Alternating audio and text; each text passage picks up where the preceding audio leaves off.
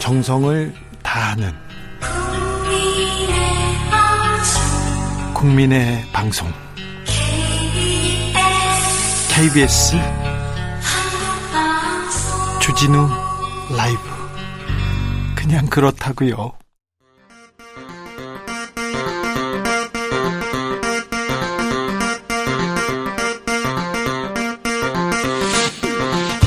주진우 라이브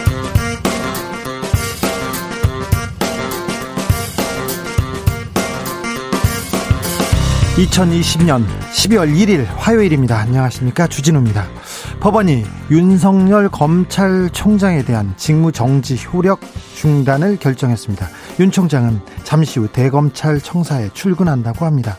오늘 법무부 감찰위원회도 열렸는데요. 윤 총장에 대한 징계 청구와 정, 직무정지, 수사 의뢰가 모두 부적절하다는 권고안을 내놨습니다. 이런 가운데 내일로 예정된 검사징계위원회 윤석열 총장은 날짜를 연기해달라고 요청했고요. 어, 문재인 대통령은 추미애 장관을 면담했습니다. 급박하게 돌아가는 추운 상황 초지일검에서 논해봅니다.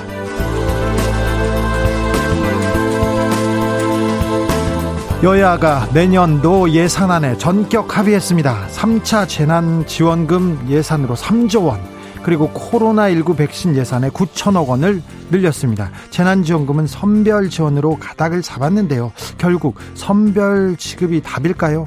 이런 가운데 코스피 지수 상승세 이어가고 있습니다. 어디까지 올라갈까요? 최백은 건국대 경제학과 교수에게 물어보겠습니다.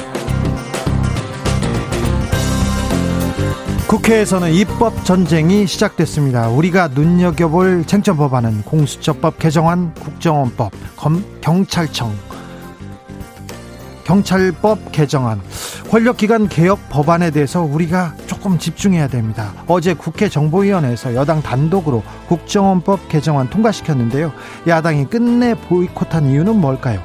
김은지 기자와 들여다봅니다. 나비처럼 날아 펄처럼 쏜다. 여기는 주진우 라이브입니다.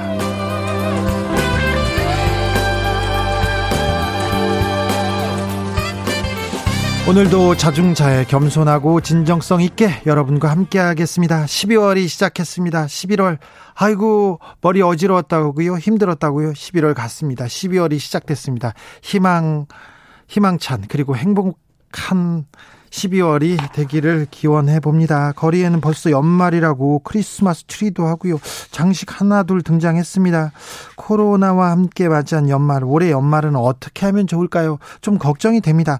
모두의 지혜를 모아야 할 때입니다. 여러분의 연말 모임 어떻게 하기로 했는지 알려주십시오. 지혜로운 방법이 있으면 가르쳐 주십시오. 저도 따라해 보겠습니다.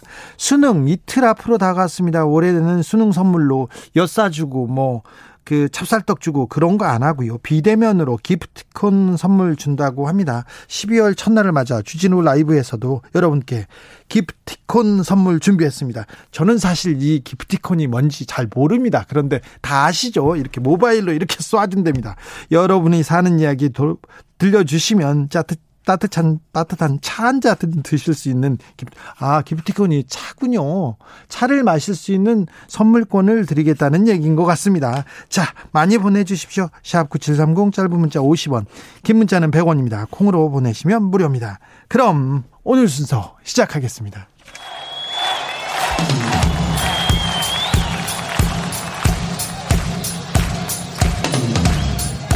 매일 오후 5시 5분 주진우 주진우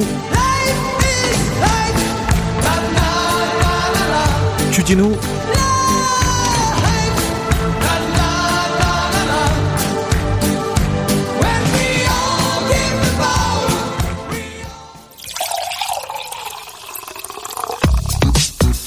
진짜 중요한 뉴스만 쭉 뽑아냈습니다. 주 라이브가 뽑은 오늘의 뉴스 주스.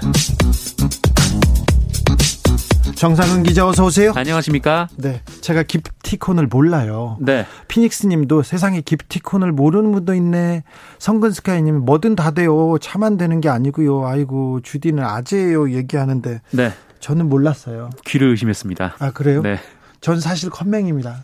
어, 뭐든지 다 됩니다. 기프티콘은. 에, 저는 모바일로 사실 저기 배달해서 음식 배달해 먹지 않았습니까? 네. 한 번도 해본 적이 없어요. 그렇군요. 네, 네. 저는 굶어요 그냥. 네. 어. 그렇게 살아요. 다시 한번 귀를 의심했습니다. 네. 네. 배달해 본 적은 없다고요. 네. 아 그냥 굶는다는 말이. 어, 네, 그냥 굶어요. 네. 예. 어, 자, 오늘 정세균 국무총리야 문재인 대통령이 잇따라 추미애 법무부 장관을 만남, 만났습니다. 네, 문재인 대통령이 오늘 청와대에서 추미애 법무부 장관을 면담했습니다. 오전에 국무회의가 있긴 했는데 영상회의였어서요. 추미애 장관은 국무회의 후에 오전 11시 15분쯤에 청와대 안으로 들어간 것으로 전해졌습니다. 법무부 측은 언론 인터뷰에서 추미애 장관이 국무회의를 마치고 청와대에서 현재 상황을 보고했다라고만 전했는데요. 언론에서는 문재인 대통령이 추미애 장관과 윤석열 검찰총장의 동반 사태 문제를 논의한 것으로 보인다라고 보도를 쏟아냈습니다.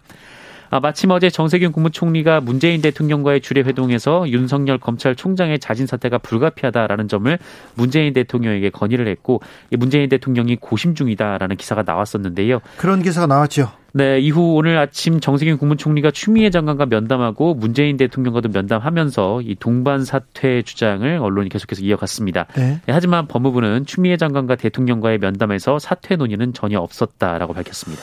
윤석열 검찰총장에 대한 직무 배제에 대한 직무 배제를 했어요. 했는데 네. 이 효력을 정지해달라 이런 소송을 냈습니다. 윤석열 총장이 오늘 네, 법원의 결정이 나왔습니다. 네, 어제 심리가 있었는데 결정은 오늘 나왔습니다. 네. 이 서울 행정법원 행정 4부는 오늘 윤석열 총장이 추미애 법무부 장관의 직무배제 명령에 반발해서 제기한 집행정지 신청을 인용을 했습니다. 아, 이에 따라서 윤석열 총장은 바로 업무 복귀가 가능합니다. 네, 곧 출근한다고 합니다. 오늘 법무부에서도 감찰위원회가 열렸습니다. 네, 법무부 감찰위원회는 오늘 법무부 과천청사에 모여서 3시간이 넘게 비공개 회의를 열었습니다. 아, 그리고 윤석열 총장에 대한 징계 청구와 직무집행 정지, 수사 의뢰 과정이 절차상 결함이 있어서 부당하다라는 결론을 만장일치로 내렸다라고 밝혔습니다. 만장일치로요? 네, 오늘 감찰위원회는 이 법무부와 윤석열 총장 측이 참석해서 각각의 입장을 설명을 했는데 감찰위원들은 윤석열 총장에게 징계 청구 사유를 고지하지 않았고 또 소명 기회도 주지 않는 등 절차에 중대한 흠결이 있다라면서 징계 청구와 직무 배제, 수사 의뢰 처분은 부적정하다라고 결론 결론을 내렸습니다. 어, 감찰위원회 결론에 대해서 추미애 장관은 뭐라고 합니까? 네, 추미애 장관은 감찰위원회 권고 의견에 대해서 충분히 참고하겠다라는 입장을 내놨습니다. 어, 그러나 그 여러 차례 소명 기회를 부여했음에도 불구하고 이 적법 윤석열 총장이 응하지 않았다라고 답을 했고요. 아, 그리고 적법한 절차에 따라 감찰이 진행이 됐고 그 결과 징계 혐의가 인정돼서 총장에 대한 징계 청구를 했다라고 반박했습니다. 아, 윤석열 총장 측은 그 오늘 노컷 뉴스와의 통화에서 법무부가 중징계를 의결해서 대통령이 제가하더라도 대통령의 입장 표명이 없다면 대통령의 의사 표시로 볼 수 없다라는 주장을 했습니다. 예, 근본적으로 윤석열 총장은 위법한 처사에 승복할 수 없다는 입장 이렇게 얘기를 했는데요. 아, 그러면서 또 징계위를 밀어달라 이렇게 요청한 상황입니다. 네. 예, 하지만 법무부는 징계위 연기에 대해서는 아직 입장을 내지 않았기 때문에 예, 내일 징계위가 예정대로 열릴 가능성이 높습니다. 윤석열 총장의 운명 을 결정할 수도 있습니다. 내일 징계위원회가 열릴 가능성이 매우 높습니다. 여야가 내년도 예산안 합의했습니다. 네, 오늘 총 558조 원 규모의 내년도 예산안에 합의를 했습니다. 네, 정부가 편성한 556조 원에서 2조 원가량 순증된 규모인데요. 아, 예산이 정부안보다 더 늘어난 것은 2010년 이후 11년 만에 있는 일입니다. 보통 정부안을 이렇게 만들면 야당이 막 깎죠. 이번에도 네. 어, 벼르고 있었는데 지금 뭐 오히려 늘어났습니다. 558조 원의 1년 나라 살림입니다. 나라 살림을 할 예산이 지금 그 정해졌다는 얘기입니다. 네, 이 예산 협상의 핵심은 코로나19 관련 재난지원금을 본 예산에 반영해서 편성을 하되 어, 민주당은 이것을 국채 발행으로 하자라는 입장이었고 이 국민의힘은 한국판 뉴딜 예산 삭감으로 재원을 마련하자라는 정도의 차이였습니다. 아, 협상 결과 여야는 이 정부가 제출한 예산안에서 7조 5천억 원을 증액하고 5조 3천억 원을 감액하기로 했고요. 순증되는 2조 2천억 원은 국채 발행으로 충당하기로 했습니다. 네, 7조 5천억이 늘었어요, 일단? 네, 이 중에는 서민 주거 안전 대책, 그리고 탄소 중립 달성, 중소기업 소상공인 지원, 보육 돌봄 확충, 취약계층 지원 예산 등이 포함됐고요. 3차 재난지원금 3차 어, 재난지원금 3조 원, 그리고 코로나19 백신 예산 9천억 원을 우선적으로 증액 반영하기로 했습니다. 이 감액되는 5조 3천억 중에는 한국판 뉴딜 사업 관련 예산이 일부 포함이 됐습니다. 아, 합의된 예산 총량에 맞춰서 미세 조정이 있을 예정이고요. 이것을 거치고 나면 이 정확한 내년 예산안이 나오게 됩니다. 어, 그러면 내일 오후 2시에 여야가 본회의를 열고 법안을 예산안을 처리를 할 계획인데 아, 만약 내일 예산안이 처리가 되면요. 어, 6년 만에 법정 시한 이내에 예산안이 처리되는 어, 첫 사례가 됩니다. 어, 지금 코로나로 위기입니다. 그래서 저 돈을 적지 적재적소에 잘 써야죠. 또 빨리 써야죠. 그래서 네. 합의가 되고 빨리 처리된다면 뭐 좋겠네요. 여야가 예산안에 합의했습니다. 원래 예산을 놓고 연말에 엄청나게 싸우지 않습니까? 이것 때문에 국회에서 밤을 샌 적이 한두 번이 아니었어요. 어, 그렇죠. 근데 뭐 이번에는 그래도 나라 살림, 나라 경제를 위해서 여야가 좀 뛰는 모습 어, 보는 것 같아서 조금 안심이 되기도 합니다. 아, 나라가 경제가 어렵거든요. 그래서 네. 서민들 생각을 조금 해주셨으면 합니다. 음, 코로나19 확진자 현황 볼까요? 네, 오늘 영시 기준 코로나19 신규 확진자 모두 451명입니다. 500명대로 올라섰다가 사흘째 400명대를 기록하고는 있는데 여전히 수가 많고 또 주말이 껴 있었기 때문에 안심할 수는 없는 추세입니다. 이 정은경 질병관리청장도 그렇고 이 감염병 전문가들은 현 추세가 이어지면 1, 2주 뒤에는 하루에 1000명까지 나올 수 있다 이렇게 경고를 한 상황입니다. 신규 확진자 451명 중 지역 발생 420명이고요. 서울 153명, 경기 86명, 인천 16명 등 수도권이 255명입니다. 아, 비수도권의 경우 부산과 충북이 각 31명씩이고요. 광주 22명, 충남 16명, 대구 11명 등입니다. 전국에서 동시다발적으로 집단 감염 계속되고 있어요. 이제 어, 어디도 안전하다고 할 수 없을 것 같습니다. 네, 맞습니다. 뭐 경북 경산에 위치한 영남대 음대에서 뭐 20명이 넘는 집단 확진이 발생을 어, 하거나 20명 넘게 나왔어요. 네, 이 부산 연제구 종교시설에서도 10여 명이 확진이 나왔고요. 이 서울 강남구 대치동의 영어보습학원에서도 어, 수어 명이 지금 확진 판정을 받은 상황입니다. 지금 우리는 코로나 시대 가장 어둡고 깊은 터널을 지금 지나고 있습니다. 가장 위험한 때니까 지금 각별히 조금 조심해야 됩니다. 정은경 질병관리청장이 천명 나올 수 있다 계속 강조하지 않습니까? 네. 음, 좀 끔찍한 사고인데요. 냉장고에서 아이의 시신이 발견됐어요. 충격적입니다. 아, 정, 네, 정말 충격적인 사건이었는데요. 그 얼마 전 전남 여수의 한 주택 냉장고에서 생후 2개월 된 아기 시신이 발견이 됐습니다. 숨진 지 2년 정도 지난 아기였는데 어, 이 사실이 알려지게 된 것은 지난 6일 그 이웃 주민이 이 집에서 아이들을 방임하고 있다라는 신고를 하면서였습니다. 네. 어, 이 집에 7살, 2살 아이가 있는데 이 큰 아이가 항상 계절에 맞지 않는 옷을 입고 어, 편의점에서 혼자 컵라면을 먹거나 어, 그리고 또 밤 늦게 돌아다니는 모습이 눈에 띄었다라고 합니다. 그래서 이를 눈여겨본 이웃 주민이 동사무소에 신고를 한 건데요. 어, 나흘 뒤인 지난 10일에 이 동사무소 직원이 집을 방문했더니 이 집이 온통 쓰레기로 가득했다라고 합니다. 어, 그리고 또 여기서 사흘 뒤인 13일 이번에는 아동보호기관에서 찾아갔는데 모친의 거절로 집안으로 들어가지 못했다라고 하고요. 어, 여기서 또 일주일이 지난 정도 일주일 정도 지난 뒤에 어, 경찰이 가서야 이 아이들과 모친을 분리할 수가 있었습니다. 그랬더니요. 어, 그런데 이 최초 신고한 주민이 이 큰아이로부터 쌍둥이 동생이 있다라는 말을 들었다고 합니다. 그래서 추가 조사가 시작됐고요. 어, 이 작은 아이의 시신이 발견이 됐습니다. 아이고. 아, 경찰은 아이를 부검해서 사인을 확인할 예정인데 일단 1차 부검 결과는 외력에 의한 손상은 없었던 것으로 드러났습니다. 쌍둥이 아이가 태어나고 출생 신고도 안 하고 예방 접종도 마치지 않고 있었는데 아이가 사망을 한 것으로 보이고 이 시신을 방치한 것으로 보입니다. 아이의 모친이 조금 방치한 건가요? 네, 방치를 했습니다. 이 모친이 밤일을 했다라고 하는데요. 이 밤 늦게 동안 그 아이들이 계속 방치가 돼 있는 상황이었는데 아, 모친은 구속이 된 상황입니다. 아, 네. 끔찍한 상황이네요. 법원이 대한항공 지주회사인 한진칼에 대한 신주 발행을 허용했습니다. 그러니까 대한항공과 아시아나 항공의 합병에 가장 큰 관문은 일단 넘어섰습니다. 네, 그렇습니다. 대한항공이 아시아나항공 인수가 급물살을 타게 됐고요. 또 한편으로는 조원태 현 회장이 어, 경영권 박원에 성공한 거 아니냐 이런 평가가 나오고 있습니다. 유리한 지점, 유리한 고지를 지금 확보했습니다. 네, 서울중앙지방법원은 오늘 이 대한항공의 아시아나항공 인수를 위한 한진 카레 유상증자에 반발해서 이 사모펀드 KCGI가 낸 이 신주 발행 금지 가처분을 기각했습니다. 재판부는 신주 발행은 한진 카레 아시아나항공 인수 그리고 통합 항공사 경영이라는 목적을 달성하기 위해서 필요한 범위에서 이뤄진 것으로 보인다라면서 한진칼 현 경영진의 경영권 지배권 방어라는 목적 달성을 위해 신주를 발행한 것이라고 보기 어렵다라고 밝혔습니다. 아, 이에 따라 한진칼의 5천억 원 규모 제3자 배정 유상증자는 예정대로 진행될 것으로 보이고요. 아, 이른바 3자 연합을 구성해서 조원태 회장과 경영권을 두고 갈등해왔던 이 KCGI는 경영권 확보가 어렵게 됐습니다. 조원태 회장하고 지금 조현아 씨 쪽하고 지금 네. 경영권 네. 분쟁을 각 그, 벌이고 있습니다. 그렇습니다. 조현아 씨 그리고 KCGI라는 곳에서 지분을 더 많이 가지고 있어요. 조원태장 쪽보다. 그런데 어, 지금 유성, 유상증자를 하면 어, 정부에서 이렇게 유상증자를 도와주면 조원태 회장이 경영권에 대해서 방어를 할 수 있고요. 그다음에 합병을 하면 조원태 회장의 경영권이 더 공고해진다고 이렇게 부, 그 해석되고 있습니다. 네.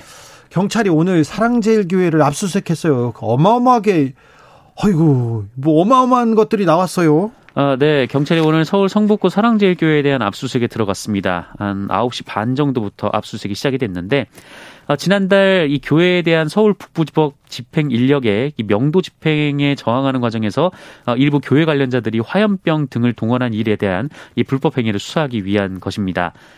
어, 사랑제일교회에 대한 3차 강제 집행은 지난달 26일 오전 1시쯤 시작이 됐는데 예배당을 지키는 신도 50여 명이 화염병을 던지거나 몸에 인화물질을 뿌리면서 철거반이 진입하지 못하도록 위협하는 등 강하게 반발하면서 7시간여 만에 중단된 바 있습니다.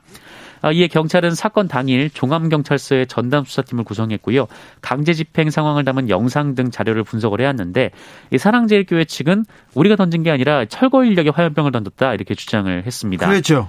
어, 하지만 영상이 있는 상황이고요. 그리고 압수수색 결과 어, 사제 화염 방사기가 나왔다고 합니다. 화염 방사기요? 네, 그리고 LPG 가스통 같은 또 증거물을 확보했다라고 하고요. 이 압수수색은 비교적 순조롭게 진행됐, 다고 하고요. 그리고 전담 수사팀은 불법행위 연루자들에 대해서 특수공무집행방해 그리고 화염병 사용 등에 관한 처벌 법률 위반 혐의를 적용해서 네, 처벌할 방침입니다. 네. 공인인증서가 사라진다고 합니다. 오는 10일부터는 아예 사라지는 건가요? 음, 아예 사라지는 것은 아니고요. 일단 공인인증서를 다운받으신 분들은 유효기간이 있기 때문에 그 유효기간에 맞춰서 사용하실 수가 있고요.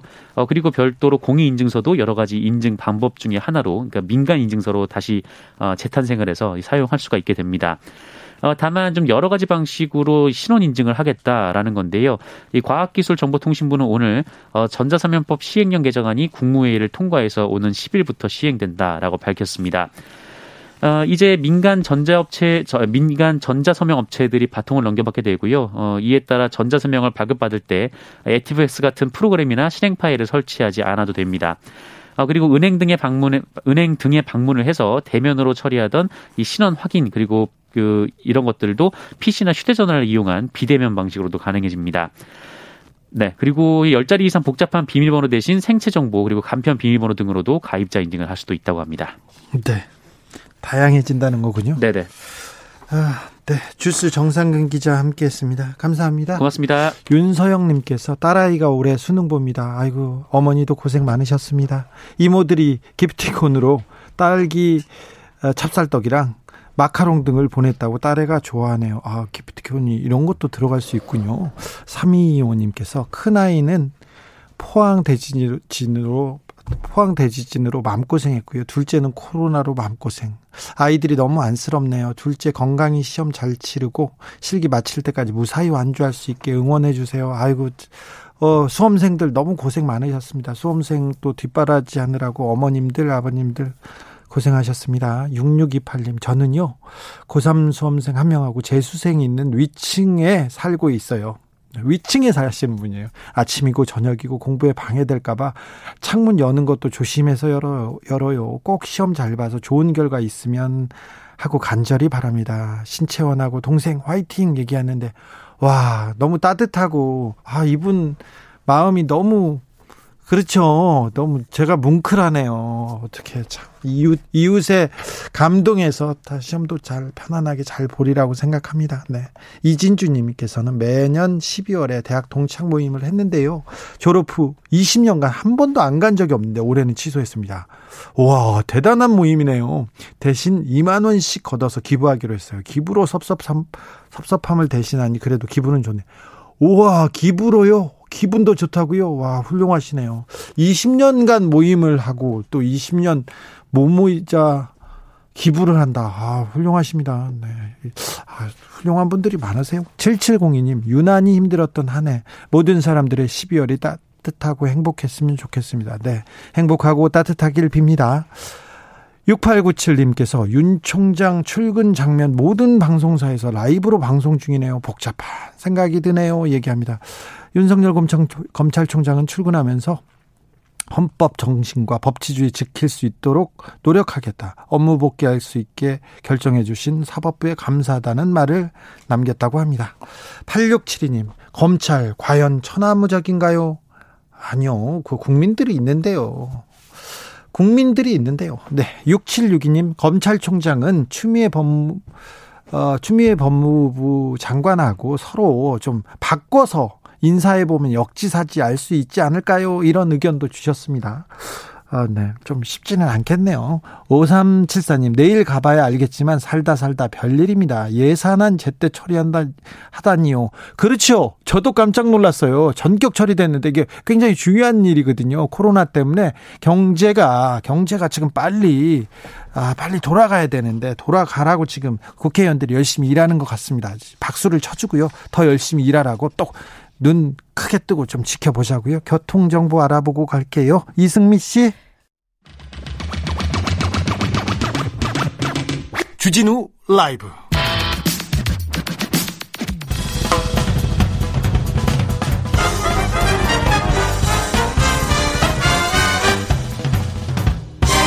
훅 인터뷰. 모두를 위한 모두를 향한 모두의 궁금증 훅 인터뷰. 경제가 먼저입니다. 오늘은 경제 얘기를 좀 해보겠습니다. 여야가 내년도 예산안 합의했습니다. 어, 처리된 건 아닙니다. 내일 본회의에서 처리할 예정이라고 합니다. 어, 제3차 재난지원금 코로나19 백신 관련해서 어, 우선 반영하기로 했고요. 한국판 한국판 뉴딜 사업 예산은 감액하기로 했습니다.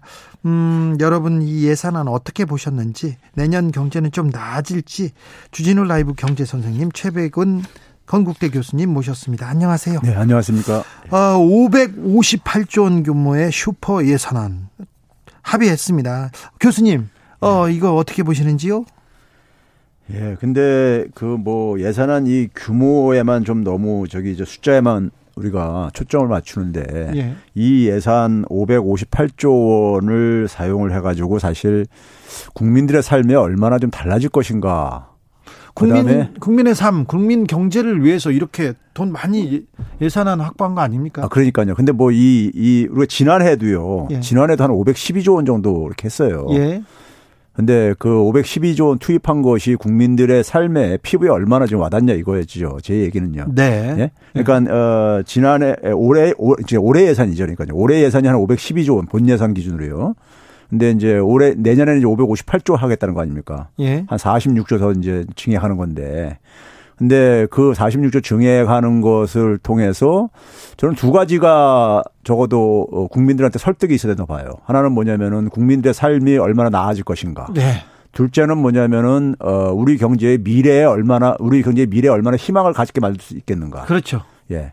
근데 사실 지난 한 뭐한 뭐한 20년 이상 동안에요. 이렇게 예산 증액을 통해서 그런 것들이 확인이 된 적이 없거든요. 예. 확인된 적이 없는데 그러니까 관성적으로 관성적으로 그러니까 어이 기재부 관료들이 그러니까 책정한 거에 따라서 예. 그냥 이게 에, 그다음에 또 여야가 또 자기들 그러니까 이해관계에 따라서 예?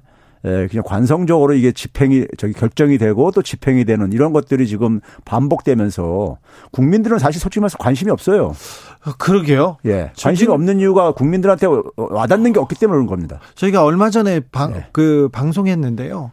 저기 지방에서 예. 산골에 예. 아무도 가지 않는 길을 예. 만들어요. 예. 몇백억을 만들어서 그렇죠. 그런데 예. 하루에 지나다니는 차량은 100대도 안 되는 거예요. 예. 그 거기에 너무 많은 예산을 쓰는 거 아닌가 이런 그런 거 많이 보지 않습니까? 네. 지방뿐만 아니라 서울도 지금 보도블록 다 없고 있더라고요. 그러니까요. 아, 좀, 좀 효과적으로 잘 써야 되는데. 그러면, 그러면 자, 그래도 좀 잘 쓴다고 얘기하고 있으니까 좀 믿어보려고 하는데 재난지원금 예산 이렇게 확보했고요. 코로나 백신 물량 확보했습니다. 아, 이 부분은 어떻게 보세요? 뭐 백신 물량이야 뭐 이건 뭐 불가피한 거죠. 네. 네 불가피한 건데 재난지원금은 저는 이거 한마디로 말해서요. 네. 이건 좀 진짜 아 예, 기재부든 아니면 정치인들이 네. 국민을 너무 무시하고 있다.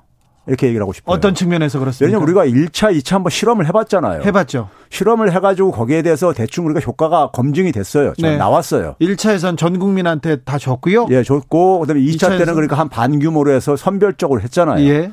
했는데 에, 일단 그 데이터상으로 볼 때는 1차 때는 전체 가계의 소득이 다 증가했단 말이에요. 예. 근데 2차 때는 뭐냐면은 소득이 가계 소득이요. 가계 소득이 에 중간층들 그러니까 30% 70% 사이에 있는 소위 말하는 중산층들이죠. 네. 중산층은 소득이 감소했어요, 오히려요. 상위층들이 가장 소득이 많이 증가하고요. 예. 그러니까 우리가 선별로 한다 한다고 할 때 표현했던 게 뭡니까? 어려운 사람들한테 보다 두텁게 지원한다는 말이 있었잖아요. 그렇죠. 그런 표현도 썼잖아요. 네. 근데 상위 계층이 가장 많이 소득이 증가를 했어요. 그 당, 예. 2차 때요. 그러니까요. 예. 그리고 또 한 가지는 뭡니까요? 이걸 해가지고 어쨌든 간에 자영업자들 어려워지고 그러니까 자영업자들 좀 사정을 좀 이제 지원하겠, 간접적으로 지원하겠다는 거 아니었습니까요? 예. 그렇죠? 그런데 9월 달까지 그러니까 효과를 다 검증할 수 없다고 기재부가 그랬어요. 예. 그런데 이번 주에 뭐냐면 통계청에서 산업생산활동 동향이라는 걸 통계를 발표했는데 10월 달에 방역도 강화를 안 했었고요. 예. 거기다가 뭐냐면 코리아 페스티벌라든가 그다음에 이 저기 저 소비 쿠폰 주면서 막 소비 장려했던 달입니다. 이게 조금 경제가 좀 돌아가는 듯했죠. 근데 10월 달에 소매 판매가 마이너스 0.9%입니다. 예? 그러니까 소비도 소비도 그러니까 오히려 더 죽었어요. 예. 왜 그렇겠습니까? 돈이 돈이라는 것은 우리 시중에 그런 우스운 말이 있죠. 돈은 돌아야 되는 거예요. 예. 근데 선별 지급을 하면서 자영업자들한테 100만 원에서 한 200만 원 지급을 해줬어요. 네. 근데 자영업자들이 그거 가지고 어디다 썼겠습니까? 월세 내고, 예, 그리고 공가, 공과금 내고, 예. 빚 갚고 이런 데 쓰니까 그게 돈이 안 돈 거예요. 예. 안돈 거죠. 그리고 뭐냐면은 어려운 사람들 한다고 했지만은 지원을 할 때요. 자영업자 지원들을 100만 원에서 200만 원 할 때 소득 수준까지 한 게 아닙니다. 네. 그러니까 소득의 피해를 본 사람들한테는 다 지원해 줬어요. 네. 그러니까 예를 들어서 한 달에 천만 원 벌던 사람이 900만 원을 줄어들여도 지원을 해준 겁니다. 예. 근데 200만 원 버는 사람이 극단적으로 안 줄어들면 지원 못 받은 거거나 아니면 통계 아니 아니면 증빙 자료가 없으면 또 지원 못 하거나 예. 이런 이런 게 있었고요. 예. 그다음에 이제 긴급 돌봄 수당이 나와서 아이들이 있을 경우 또 지원해 줬죠. 네. 그것도 소득 수준과 관계 없어요. 네. 애 아이만 있으면 되는데 우리는 보게 되면 소득 소득이 높을수록 소득이 높은 가게일수록 아이들이 많습니다. 그렇죠. 예. 그러니까 중상위층들이 많이 혜택을 볼 수밖에 없는 저거고. 예? 네. 거기다가 청년들 미취업 수당이라고 줬는데 이것도 소득 수준과 관계없이 그냥 저 해줬어요. 근데 부모 잘 만난 아이들은 예? 아르바이트 안 하면서 그냥 그러니까 저기 저 이 취업 준비라든가 대학원 준비하고 그런단 말이에요. 그렇죠. 그런 애들도 지원 받아요. 예. 그러니까 이게 그러니까는 선별이 그러니까 애들이 애시당초 애시당초 그러니까 코로나 사태로 인해서 피해는 굉장히 광범위하게 일어나고 있는 건데 광범위하게 일어나는데 선별한다 하면서 그러니까 몇 개를 선별을 했는데 결과적으로 저 보니까 선별의 취지를 무색하게 만들었다 이거예요. 예. 그럼 이렇게 나왔으면은 그거를 그다음에 3차 할 때는 그 경험을 반영을 해야 되는 거 아닙니까요? 최소한이요. 앞에서 정책을 정반대되는 정책을 두 번을 실험을 했어요. 네. 실험을 그걸 왜 한 겁니까? 그럼 이렇게요. 자, 선별 지급에 대해서는 좀 문제가 있다는 지적이십니다. JBK님께서도 재난지원금은 여당 대표가 결정하나요? 아니면 대통령이 결정하나요? 누가 하길래 매번 이렇게 하는지요? 하지 맙시다. 국민 분열 그만 좀 하고요. 아, 전문가가 맨날 부르짖어도 꿈쩍도 안 하는 정책 왜 그런지요? 누구라도 국민한테 설명을 해야 되는데 돈 주고도 욕먹는 이런 정책 왜 그렇습니까? 이렇게 물어봅니다. 이것도 선별지급에 대한 좀 그 불만이 있네요. 어, 저 그렇게 정확한 거예요.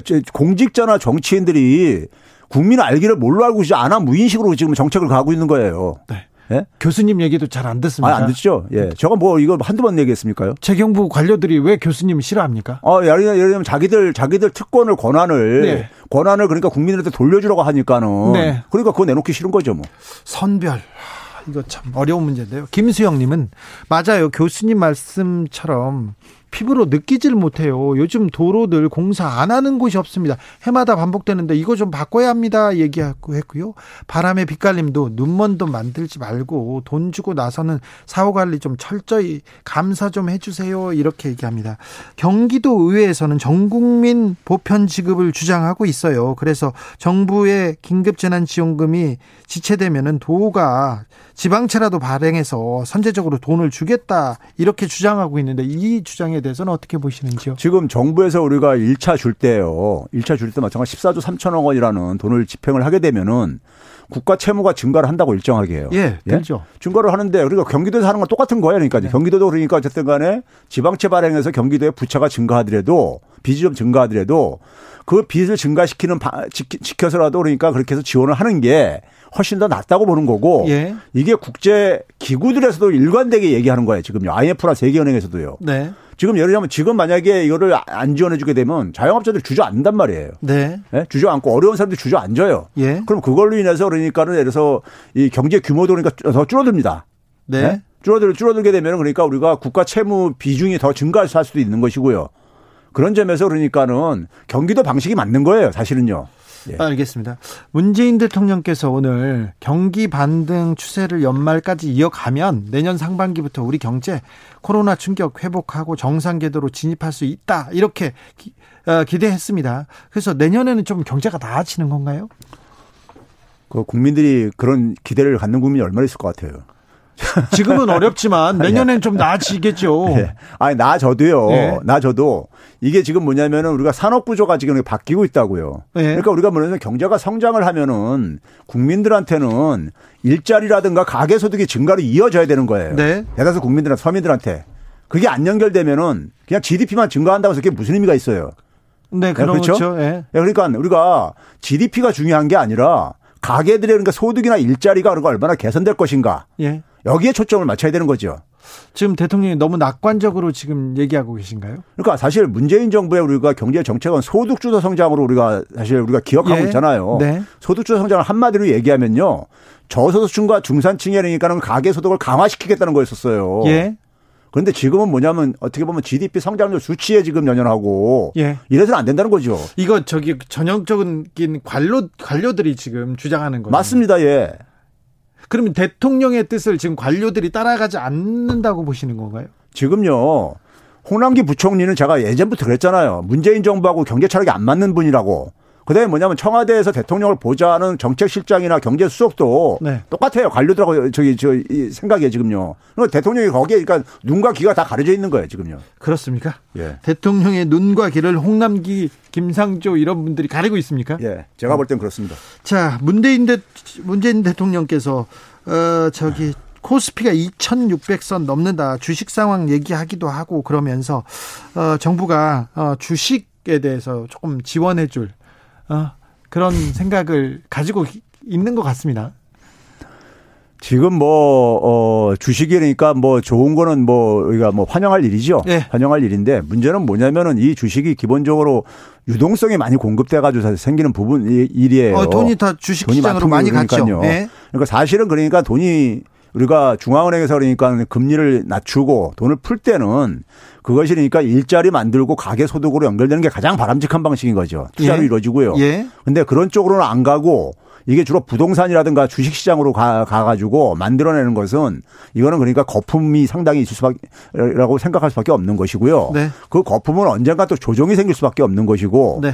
그런 점에서 그러니까 이걸 마냥 좋아할 일은 아니라고 저는 보고 있고요. 네. 마냥 좋아할 일은 아니라고 보고 있고 국민들이 그러니까 그다음에 주식이라든가 부동산에 그러니까는 사실 이게 거기 집중을 해가지고 지금 그러고 있습니다. 예, 그리고 이거는 정상이 아니죠 사실은요. 네. 정상이 아닙니다. 예. 예? 경제가 생산적인 그러니까 활동을 통해 가지고 그러니까는 예. 예, 경제 체질이 강화돼야지 이게 정상적인 건데 거기 그런 그런 쪽으로 그러니까 희망을 가질 수 없다 보니까는 사람들이 부동산이라든가 주식에 그러니까 저기 저 이게 저, 저 교수님 그런데 지금 부동산 네. 아파트나 집을 안 사면 네. 평생 못 살 것 같고요. 네. 지금 주식을 안 사면 나만 뒤처지는 것 같아요. 그렇게 어, 생각하는 분들이 많기 때문에 불안해서 더 들어가는 거 아닙니까? 어, 그러니까 그게 그게 제가 정부가 그렇게 만들었다는 거예요. 정부가 정부가 부동산 정책 실패한 결과 그렇게 만드는 거고요. 예? 정부가 그러니까 예를 들어서 그러니까 한국은행이 그러니까 돈을 풀고 그랬는데 그게 그러니까는 다시 경제 활동으로 안 가고 예. 경제 활동으로 안 가고 자산 시장으로 이렇게 뭐 가면서 하게 정, 정부가 정책을 잘못 구했으니까 그렇게 되는 거죠, 뭘. 주식 지금 화랑도 좋게만 볼 수는 없군요. 그렇죠. 왜냐하면 그게 예를 들어서 시, 실물 경제가 뒷받침 안 되는 자산시장의 이 가격 상승은요. 네. 우리가 거품이라고 합니다, 그거는요. 네. 네? 거품은 조정이 될 수밖에 없어요, 언젠가는요. 정상적인 가격으로. 그래도 한국 경제가 예. 다른 나라보다는 훨씬 조금 나아지고 코로나도 잘 극복해 나가고 있으니까 내년에 좀 더 좋아지고 그런 좀 희망 섞인 그 좀 시그널 없습니까? 2분기 때까지요. 네. 우리가 굉장히 그러니까 아주 저기 앞서갔습니다. 네. 완전히 이건 뭐냐면 국민들의 헌신적인 그러니까 방역에 대한 헌신적인 그러니까 참여 때문에 협조 때문에 가능했던 거예요. 예. 근데 3분기 때 거의 축소가 돼 버렸습니다. 네. 뒤에 쳐졌단 나라더라고요. 예. 4분기 때가 되게 제가 볼때 더, 더 축소될 것 같아요. 예. 그러니까 그동안 국민들이 그러니까 굉장히 참고 협조하진 협조해서 얻은 결과가 협조해서 얻은 결과가 그러니까 지금 뭐냐면 잘못된 정책으로 지금 그러니까 다 날려먹고 있다는 얘기예요. 그래요? 예. 경제 정책이 지금 국민들의 헌신을 지금 갉아먹고 있습니까? 예, 맞습니다. 어, 이거 어떻게 해야 됩니까, 그러면? 아, 그러니까 이게 지금 제가 이거는 뭐 여기 주진우 이 프로에 나와서도 여러 번 얘기했지만은. 네. 정부가 정책을 그러니까 사실 지금 지금 상황의 정책을 보게 되면요. 과거 이명박 박근혜 때 정부 경제 정책하고 차이 없어요. 네. 예.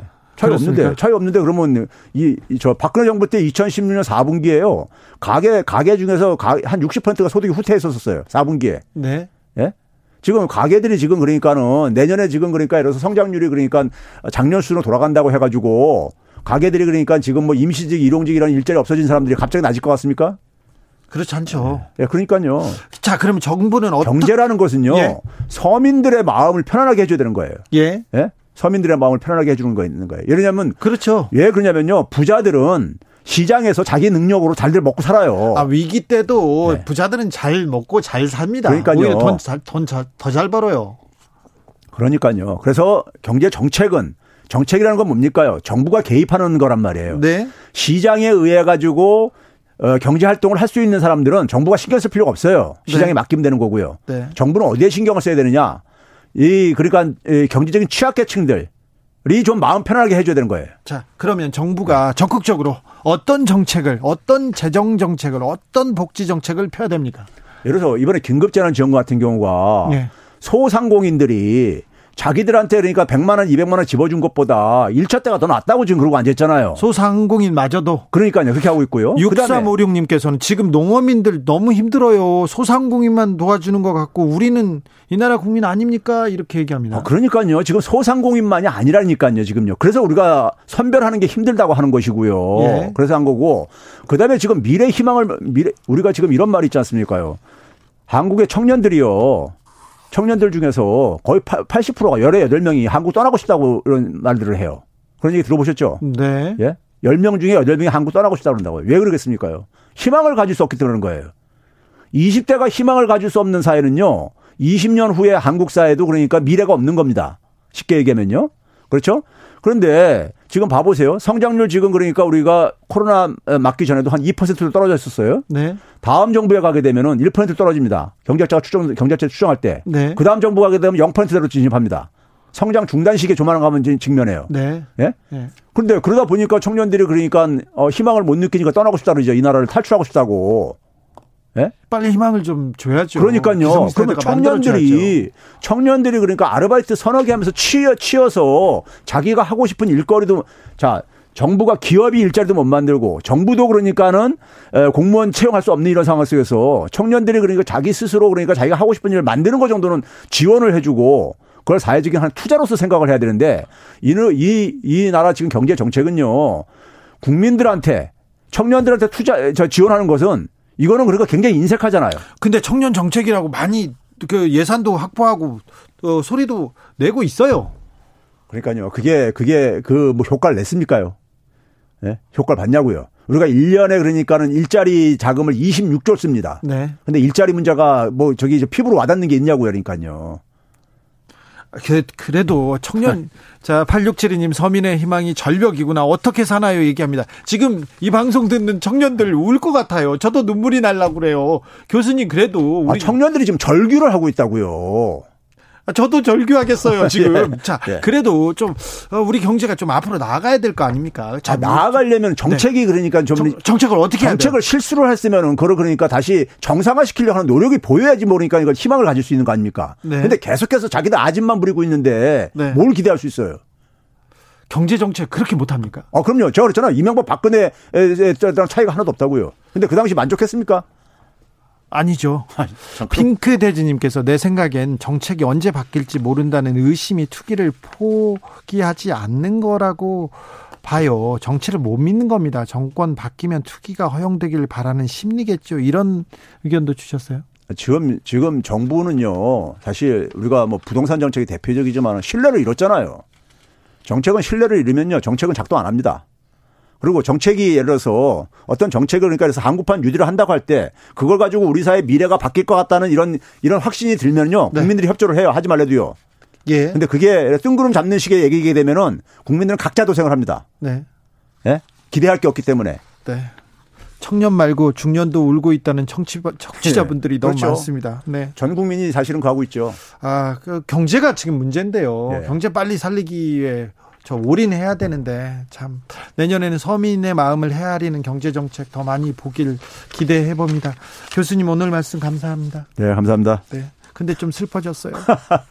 네. 교통정보센터 다녀오겠습니다. 이승미 씨 아닌가요? 그러면 주필로 넘어가겠습니다.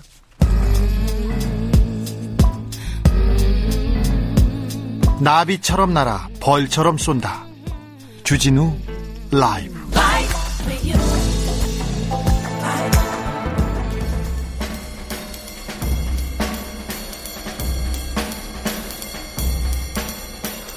느낌 가는 대로 그냥 고른 뉴스 여의도 주필 황우석 박사 상은 반납해도 상금은 반납 않겠다. 머니투데이 기사입니다.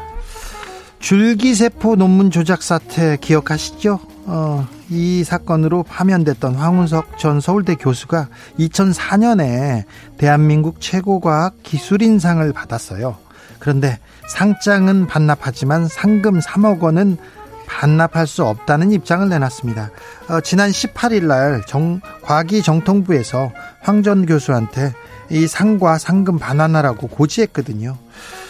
아, 네. 그런데 상금은 주, 상장은 주겠다. 그런데 상금은 반환할 수 없다. 이렇게 얘기하고 있습니다. 황의석 교수는 전 세계적으로 굉장히 유명한 사람입니다. 음, 의학도들 그리고 과학도들한테 굉장히 유명합니다. 거짓말쟁이로 유명하죠. 하버드에서 어, 그 과학 공부하는 사람들 그리고 의학 공부하는 사람들한테 특, 특별히 윤리 수업을 가르치는데 거기에 첫 번째로 거의 황우석 교수 얘기를 한답니다. 논문 조작, 과학자가 학자가 이렇게 조작하면 안 된다고 거짓말하면 안 된다고 얘기를 한다는데 황우석 교수님 박, 박사님이죠, 이제. 박사님 상장은 가지시고 상금은 반납하세요. 국민 세금입니다.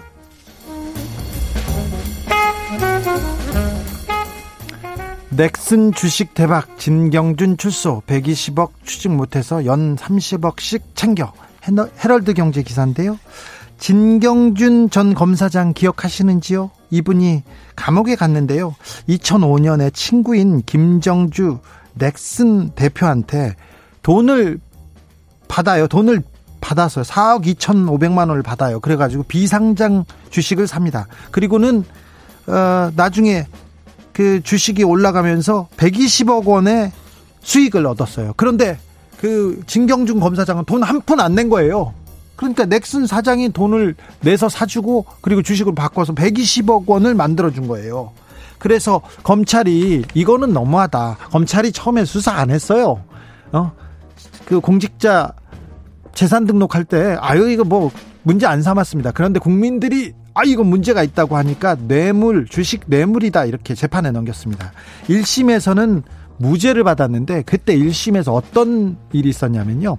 대한항공에게 그 대한항공한테 압력을 넣어서 천암한테 천암의 청소 용역 업체에 일감 147억 원대 일감을 몰아주도록 해서 제3자 뇌물수수 혐의에 대해서 징역 4년 이걸로 구속됐어요. 항소심에서는 다시 바뀌어서 아이고 주식 그거 뇌물이야 이렇게 인정해서 7년을 선고했는데 대법원에서 또 바뀌었습니다.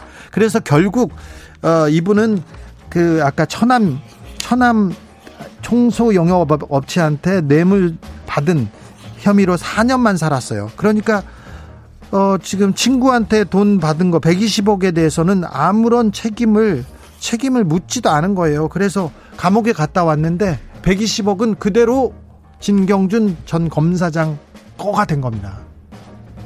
아, 참. 검사님들, 네, 힘이 참 세긴 합니다. 그때 처음에 좀 수사를 잘했으면 이런 결과는 안 나왔을 텐데, 어, 얼마나 좋아요. 가만히 있는데 친구가 돈을 빌려줘. 돈을 빌려주고 자기가 주식을 사요. 자기 돈으로.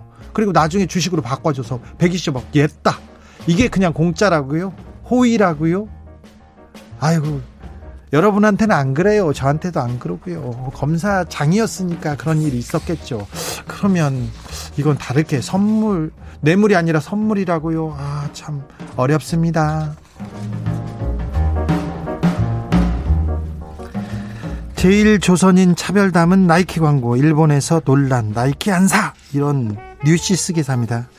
어, 세계적인 스포츠 브랜드 나이키가 일본에서 차별을 담은 광고 몇 편을 내놨어요. 어, 어떤 그 차별과 왕따로 고통을 받는 세 명의 10대 여학생들을 이렇게 어려움 속에서도 잘 사는 이 사람들을 응원한다는 광고를 만들었습니다. 제일 조선인, 흑인 혼혈, 집단 괴롭힘, 이지매 등으로 차별적인 시선을 받는 모습을 이렇게 그렸습니다. 여기에는 IT인 아버지와 일본인 어머니를 준 일본인 테니스 선수 오사카 나오미 테니스 여자 세계 랭킹 1위를 어, 그, 달리기도 했었죠. 이분도 나왔어요. 근데 어, 10대 소녀가 스마트폰을 보고 있어요. 근데 연재 칼럼에 현대 제일 문제를 고찰한다 이렇게 기사를 보고 한복을 입고 길거리를 걸어가는데 지나가는 사람들이 그 눈초리가 따갑습니다. 그래서 아, 이런 차별적인 차별적인 시선 어, 응원 그, 그 하면 안 된다 이렇게 나이키가 광고를 만들었는데요. 많은 분들이 감동했다고 합니다. 그런데 일각에서 일본에서 외국인이 일본인을 차별하는 일도 많은데 왜 일본인만 나쁜 건가 이러면서 왜 제일조선인만 옹호해 그러면서 지금 일본에서 조금 비판하는 논란이 있었다고 합니다. 나이키를 안 사겠다는 주장도 있고요. 참 일본 사람들은 자기들이 남을 괴롭힐 때는 괜찮고 침략 전쟁을 일으켰을 때는 괜찮고 그 사람들이 뭐라고 한마디 하면 그걸 발끈해요. 참 일본 사람들은 그래요. 우리는 그러지 말자고요.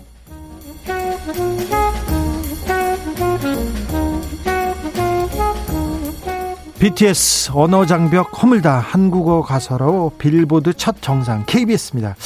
아, BTS가 빌보드 메인 싱글 차트 1위에 올랐다는 소식입니다. 새롭지도 않아요. 한두 번이 아니라 이번이 세 번째인 것 같습니다.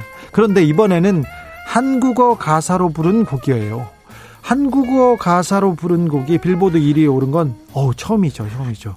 빌보드에서는 한국어 노래가 핫백 1위를 차지하기는 62년 차트 역사상 처음이라고 밝혔습니다.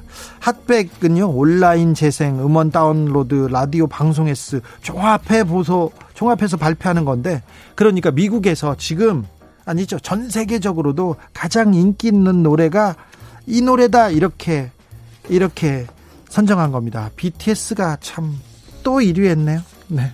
여기저기에서 우울한 소식 가득합니다. 아우 머리가 어지럽다고 하는 분들 많습니다. BTS 소식으로 조금 위안을 찾았으면 좋겠습니다.